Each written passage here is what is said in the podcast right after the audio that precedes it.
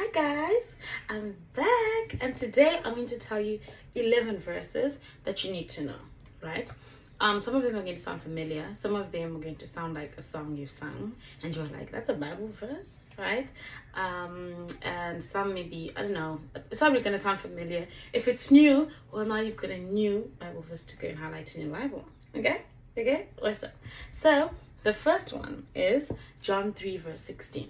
And it says, For God so loved the world that he gave us his only Son, so that anyone who believes in him will not perish, but live forever. Everyone knows that one, right? It's like a good point of departure, right? That's number one. Number two is Psalm 46, verse 1, and it says, God is our strength and refuge, our very present help in trouble, right? Very present in trouble.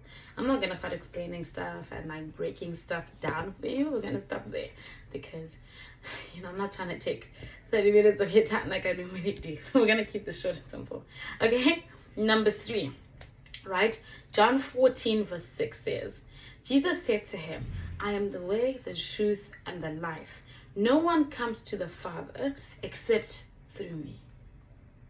You weren't expecting that, were you? Jesus, Jesus, very important man, guys. Trust him. Trust him. Next one, number four, I think. One, two, three. Yes, number four. Romans 1, verse 16. And that says, For I am not ashamed of the gospel, because it is the power of God that brings salvation to everyone who believes, first the Jew and then the Gentile. Don't look at me like that. You can feel it. You can feel it. I can feel it. So you can definitely feel it. Guys, the Bible says such profound things and they're so true. It's amazing, right? Anyway, the next one is Hebrews chapter 4, verse 12. And that says, For the word of God is alive and active, sharper than any double edged sword. It penetrates even to the dividing soul and spirit. Uh, joints and marrow, it judges thoughts and attitudes of the heart. This is just the word of God. The, the word of God does all of these things. What? What? So we had number one, John 3, verse 16. Number two, Psalm 46, verse 1. Number three, John 14, verse 6. Number four, Romans 1, verse 16. Number five, Hebrews 4, verse 12. So almost there, right? First Peter chapter 5, verse 7 says, Cast all your cares upon him, for he cares for you. But that's not the one that you heard, and that's not the one that they told me. They told me, Cast your burdens unto Jesus, for he cares for you. And you know the song? I'm not gonna start singing the song because I promised I wouldn't take more than 10 minutes of your time, right? But I know it's playing in your head, because right? it's playing in mine. So we'll sing it together mentally, okay? so that we can move on, okay? So the next one, number seven, is Proverbs chapter 3, verse 5. It says, Trust in the Lord with all your heart and lean not on your own understanding. That's pretty simple, right? Trust in the Lord with all your heart and lean not on your own understanding. Because uh, you don't know anything, right? I was gonna say punish on because you know that's more effective. But it's I don't know anyone. I don't know if everyone here understands Shona, so we're gonna keep it to you don't know anything, right? So trust in God because He does, right? Then number eight, Proverbs chapter twenty-two, verse one, and that says, "A good name is to be chosen rather than great riches, loving favor rather than silver and gold."